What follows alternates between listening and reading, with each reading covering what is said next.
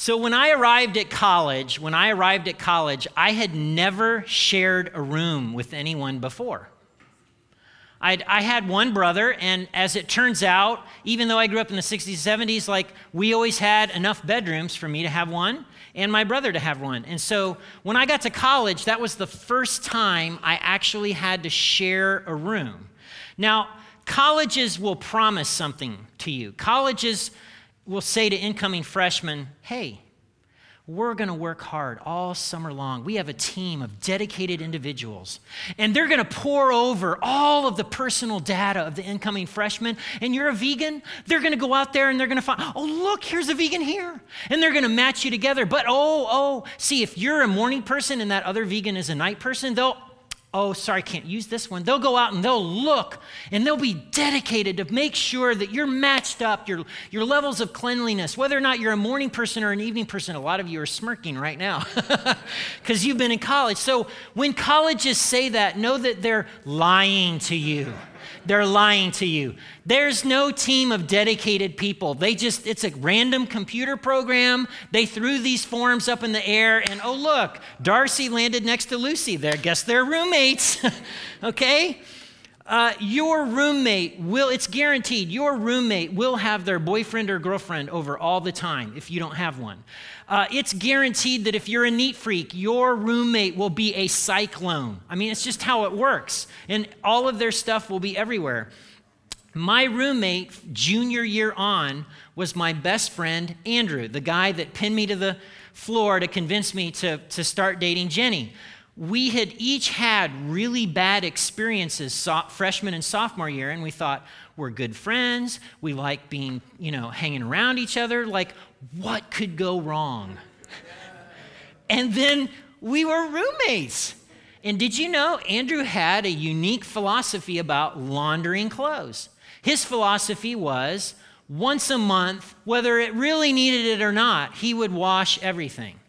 Now he, his philosophy for clothes wearing was typically two, three, four times when it could stand up on itself or you could smell it next door, then he wouldn't wear it. And he would stack those in a giant pile in the middle of the room. So it was this giant pile of smelly clothes that you had to walk over to get to the desks, you know, to study. The other thing that Andrew did because he was 6'4 and like a gazillion pounds is that he was a heat machine and he was always hot. And so he insisted that we keep the window to our room open all the time, all year long. Now, I went to school in Chicago. I would come into the room and I would be like, Andrew, you need to sweep your snow. I am not the snow that had come in through the window into our room. You need to move your snow. I'm not putting up with your snow. So today, today I want to talk to you about conflict because you're going to face conflict. Uh, in school, you're going to be on the debate team at West, and the coach is going to put uh, Danny Clueless in for regionals, and you're going to be upset about it. And you're going to tell your mom and dad and everybody but the coach uh, you're going to have conflict. Your spouse is going to promise, I've got dinner tonight. I've got it. I will pick it up on the way home. I will stop by the grocery store. It's 6:45. It's 7:15. It's 7:30. You're hungry. The kids are hungry. Everybody's hungry. Your spouse comes in the door. What? Empty-handed. And you ask them, "Weren't you going to pick up dinner?" Oh, forgot. right? Conflict. It's gonna it's gonna happen. I love the conflict that goes on in businesses and workplaces. So if I go to the if I go to the hospital and I'm, I'm meeting with people at the hospital, I want to see the break room, Carol. I want to see. I want to go into the kitchen and I want to see the break room. Uh, at, at Asbury, I want to see the department. You know, break area because you can learn a lot by going to a company or school or hospital break room. Inevitably, you encounter two things. When you open the fridge, you're going to see food from 2005. Keep in mind it's 2017. You're also going to see food that has a big sign on it, and someone has written something in Sharpie marker in all capital letters, and it says something like, This is Dave's lunch. Eat this, and I will kill you. Okay? You will also find a sign above the kitchen sink. Uh, typically, it's typed in all capital letters, and at the very end, it has 15 exclamation points. And the sign was made by the neat freak person who works at the office who cleaned up the kitchen one day because they just couldn't take it anymore. And they got mad and they printed up the sign and put it up here and said, Clean up your mess. I am not your mother. Exclamation points for five rows. Okay, this is how conflict goes down at work and in various places. Conflict is everywhere. Just out of curiosity, how many of you had or have a brother or sister? Brother or sister? Okay, most of you in this room. How did you feel when they borrowed something without asking? How did you feel when they came into your room and they accidentally broke something? Right. See, conflict is everywhere. You can't avoid it. Now, in our digital age, conflict is taking on new forms. I can't tell you how many boyfriends and girlfriends, husbands and wives will fight by texting. They will do this. They will actually carry on an argument texting back and forth, sometimes in the same apartment. This is the new normal, and this scares the snot out of me as a 49 year old. Now, when you ask them, they will tell you several things. They will tell you, first of all, look, we text this because we when we're fighting face to face it gets ugly really fast we're yelling it gets heated there's a lot of emotion and tension and so by texting, it gives us the opportunity to think about what we're saying before we say it. They, don't laugh at them. They mean this with all seriousness. They do. The other thing that they will say is that they will say, um, Look, when we're in the apartment, we're texting back and forth anyway. Like, this is how we communicate. It's how we communicated when we were recording. It's just how we roll, okay? And so fighting is no different. We're just gonna we're to text out our fight. Some people uh, will actually say that the texting back and forth or doing it that way is good because it provides a record. You know how sometimes in a fight,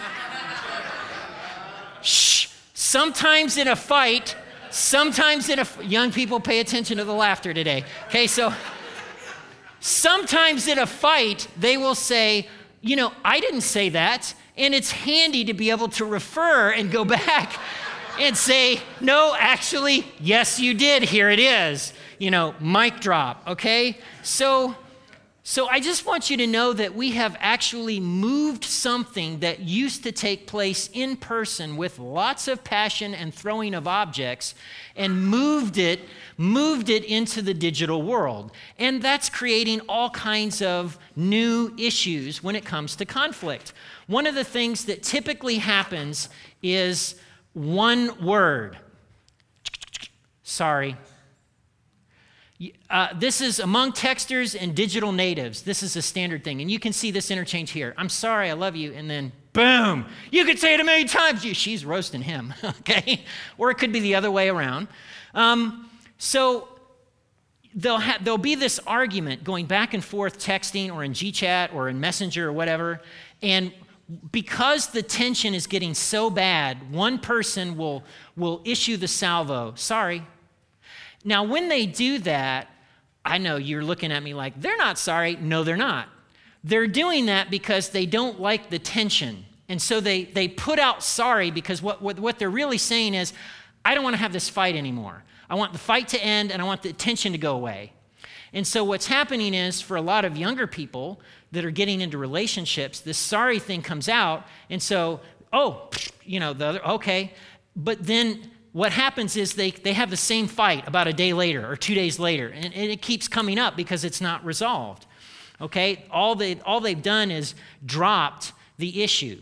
Now, if you're here today, I want you to figure out something about yourself. When it comes to tension, when it comes to conflict, you're going to respond one of two ways. You're either going to be someone who vomits or someone who withdraws. And you're going to have that tendency when it comes to conflict. You're either going to vomit or withdraw. Um, whoa, that's cool. Um, uh, well, they'll get my slide up there eventually. You'll either vomit or withdraw. And Rick Warren has uh, animal avatars to explain this phenomenon. And he says, You're either a skunk or a turtle. So I'll see if I can get there. Uh, oh, there we go. All right, you're either a skunk or a turtle, okay? Skunks are the people who vomit, they're verbal.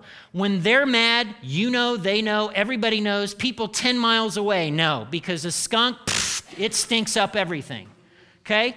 Then there are people, the way they handle conflict is they pull in and withdraw, shields up, you know, and, and they will get really quiet and they won't say anything. They turtle.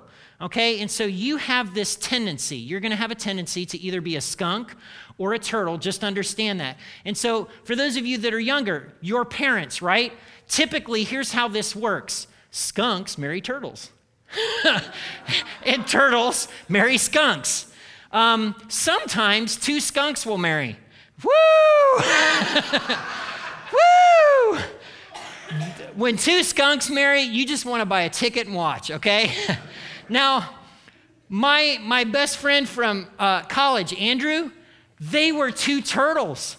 So, so they would both, when they got into conflict, it was like, clamp down. No one said anything for a month.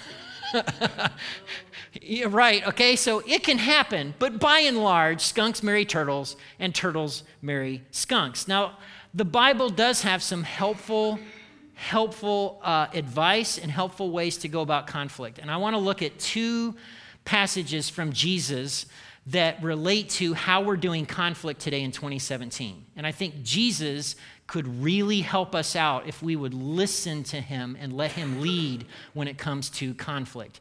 And if I had a bottom line today, it's simply this you got to use the right tool for the job. All right, and this will make sense as we get into the passages and get into things. You got to use the right tool for the job. So the first passage is Matthew chapter 5, Matthew 5, and this is part of Jesus' big sermon, the Sermon on the Mount. And this particular, I don't know if anyone's ever told you this, but the Sermon on the Mount is full of humor. Did you know that? There's tons of humor in the Sermon on the Mount. So Jesus has this wicked sense of humor. Um, he'll be like, um, your friend's got a speck in his eye, but you know, you're trying to help him out and you got a plank. And people listening to that are like, oh, Jesus, you're killing me. you know, it's, yeah, that's like totally stupid, you know. So he'll say these things um, that are just e- extreme exaggeration, okay? And, and that's woven into the Sermon on the Mount. And so um, he gets into this passage here and he's talking about being angry, all right? And that's verses uh, 23 and following. He says this uh, So if you're presenting a sacrifice at the altar in the temple, and you suddenly remember that someone has something against you, leave your sacrifice there on the altar. Go and be reconciled to that person. Then, then come and offer your sacrifice to God. So Jesus has been saying some things, you know. You've heard it said, don't murder. But I say to you, even when you're angry with someone, right? Uh, even when you're angry with someone, you're subject to judgment. If you call them raka, you're holding them in contempt. If you call them a fool, and the word for fool is uh, moros, where we get the word moron. You know, if you call them a fool, you're in danger of being brought before the court. So, what do you do? How do you handle conflict? What do you do when there's conflict with somebody? Well, ding, you attempt reconciliation. This is what follows the, the, the discussion about being angry. You, so the context for this is the temple in Jerusalem. So you're in Jerusalem, you're presenting a gift uh, uh, there, and Jesus says, Look, if, if, if it comes to mind and you're like, oh, that's right, me and Gary, like, big conflict, he says, You're better off to just drop everything and go and talk to Gary. I'm going to talk about me, not you, for a minute. Sometimes when Jenny and I were younger, some of our fiercest fights were on the way to church. Again, this is me, not you. some of our fiercest fights were on the way to church. I, in light of this passage, I'm just saying that if you should find yourself in a situation like that, you would be better off working it out in the parking lot rather than coming in and hear me teach. Okay? It's this reconciliation part is really really important. In other words we're not supposed to come and worship knowing that we've got a relationship out of sort that we've wronged someone and have not tried to make amends.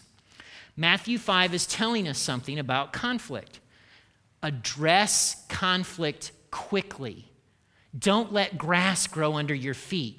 Don't wait six months I can't tell you how many times I'll talk to somebody and, and an issue, a conflict will come out, and I'll say, Oh, did this happen last week? And they'll be like, No, it happened in May. Um, it's like September. I know. Have you talked to them? No. Are you still mad? Oh, blah, blah, blah, of course I'm still mad. Like, oh, okay. Mm. this happens, okay? So Matthew 5 is telling us don't delay excessively. Don't delay. Be quick in attempting to resolve it. The next passage I want to look at is it's wrong on the bottom. It's Matthew 18, verses uh, 15 to 17. Matthew 18, verses 15 to 17. In this section, he's actually talking about how to deal with conflict in the church. But I think there are some principles here that we could draw out to just how we live life. So Jesus says this If another believer sins against you, Go privately and point out the offense. If the other person listens and confesses, you've won that person back. But if you're unsuccessful, take one or two others with you, go back again so that everything you may say, everything you say may be confirmed by two or three witnesses. If the person still refuses to listen, take your case to the church. Then if he or she won't accept the church's decision, treat that person as a pagan or a corrupt tax collector. So he's telling us some important things. Um, and he's laying out kind of four steps uh, for handling conflict. And the first is this uh, go privately. In other words, personal confrontation. Go in person and lay it out. Do it privately, one on one. The reason you do that is so that if you work it out, it's not everybody's business. Not everybody knows there was this big deal thing that had to be worked out right? The way we roll in America is so not like that, right? Right? The American preferred American way of handling that is uh, I'm upset with Dennis, so I come over here. Don, you are not going to believe what an idiot Dennis is. Let me tell you what he did. Oh my gosh. And then you go, oh my gosh, you're right. You're absolutely right. The guy's a moron. you know, what, what are, and so all of a sudden, you know, so this deal direct is really important. Deal direct. So that's the first step if that doesn't work out, you go and you present a case. You know, this, when you said this, when you did that, that really hurt me because.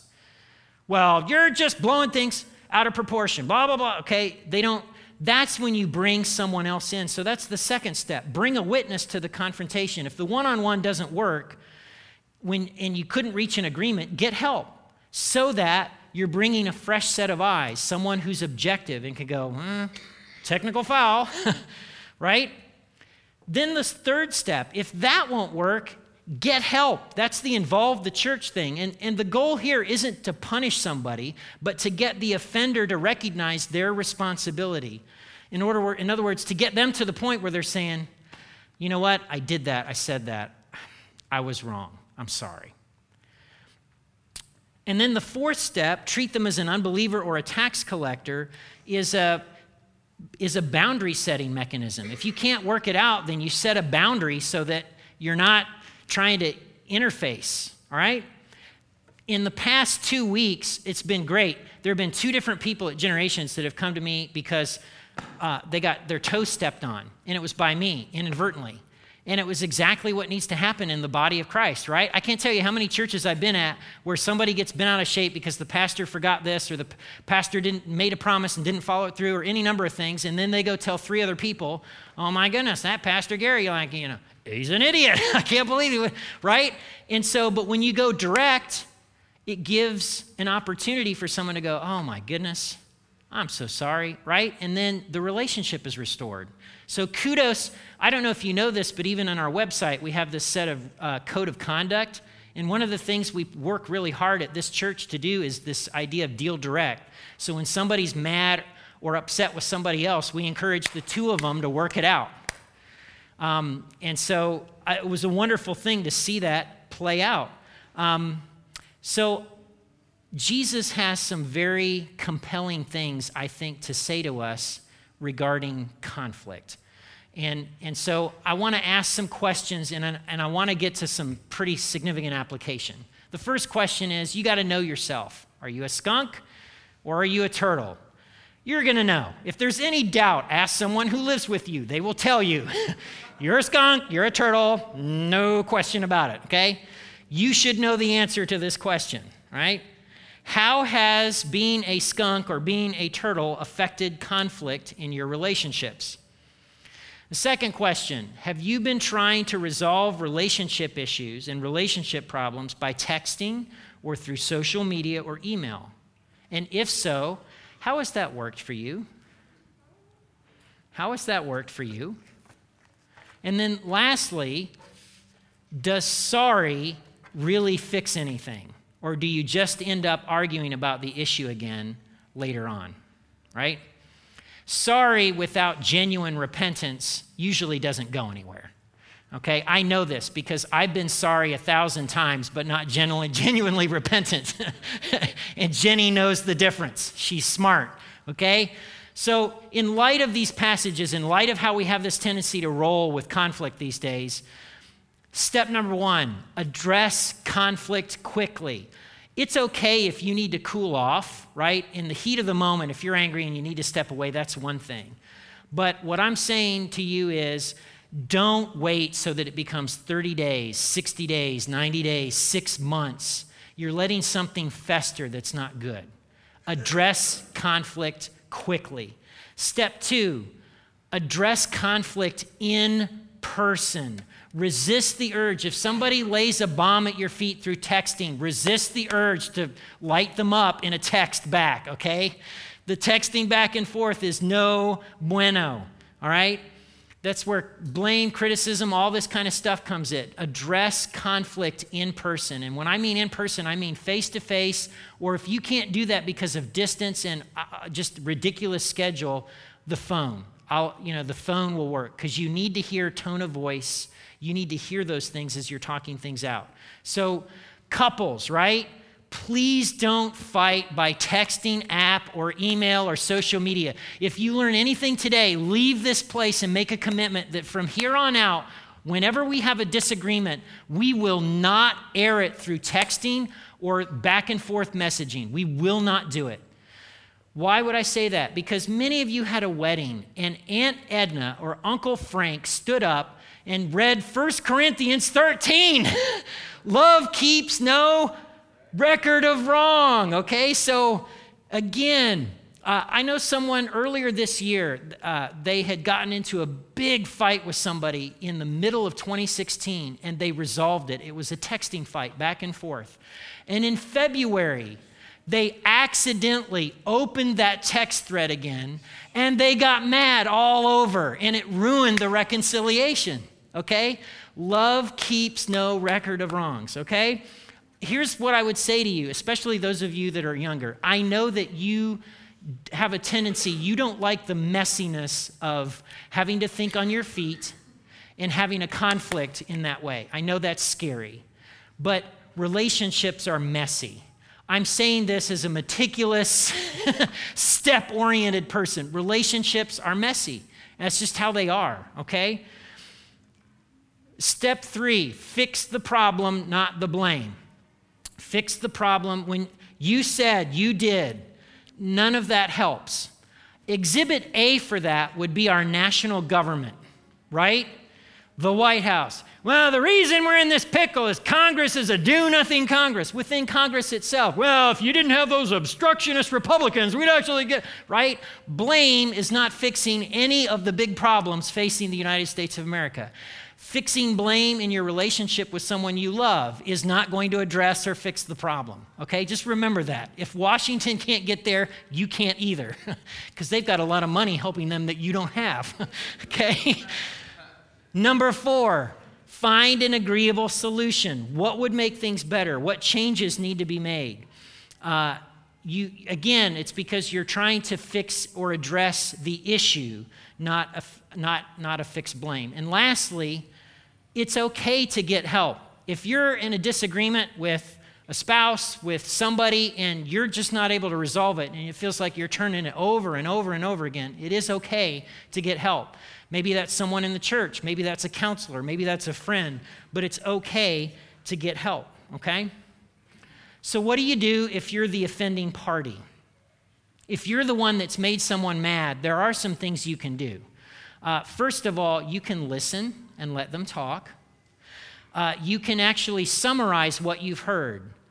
What I hear you saying is that it really crushed you when I said X. Yes, it did. Okay. Huh. okay. Uh, ask questions. Why, you know, why did that hurt so badly? Why, ask questions to draw some things out. And then when you feel like, when they feel like they've been heard, you can ask them to forgive you. Uh, actually asking someone this question, Will you forgive me? If you mean it, if you're sincere, and they actually have the capacity to go, Well, I don't feel like it, but yes. That's, that can be a game changer. Now, that doesn't mean you're off the hook. That doesn't mean there won't need to be changes. That doesn't mean there aren't consequences for the offense. But it, it can go a long way toward reconciliation. So today, I just want to remind you conflict is normal.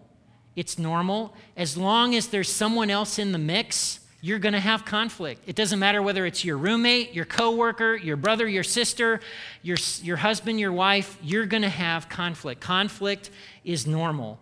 And technology has given us all kinds of wonderful tools.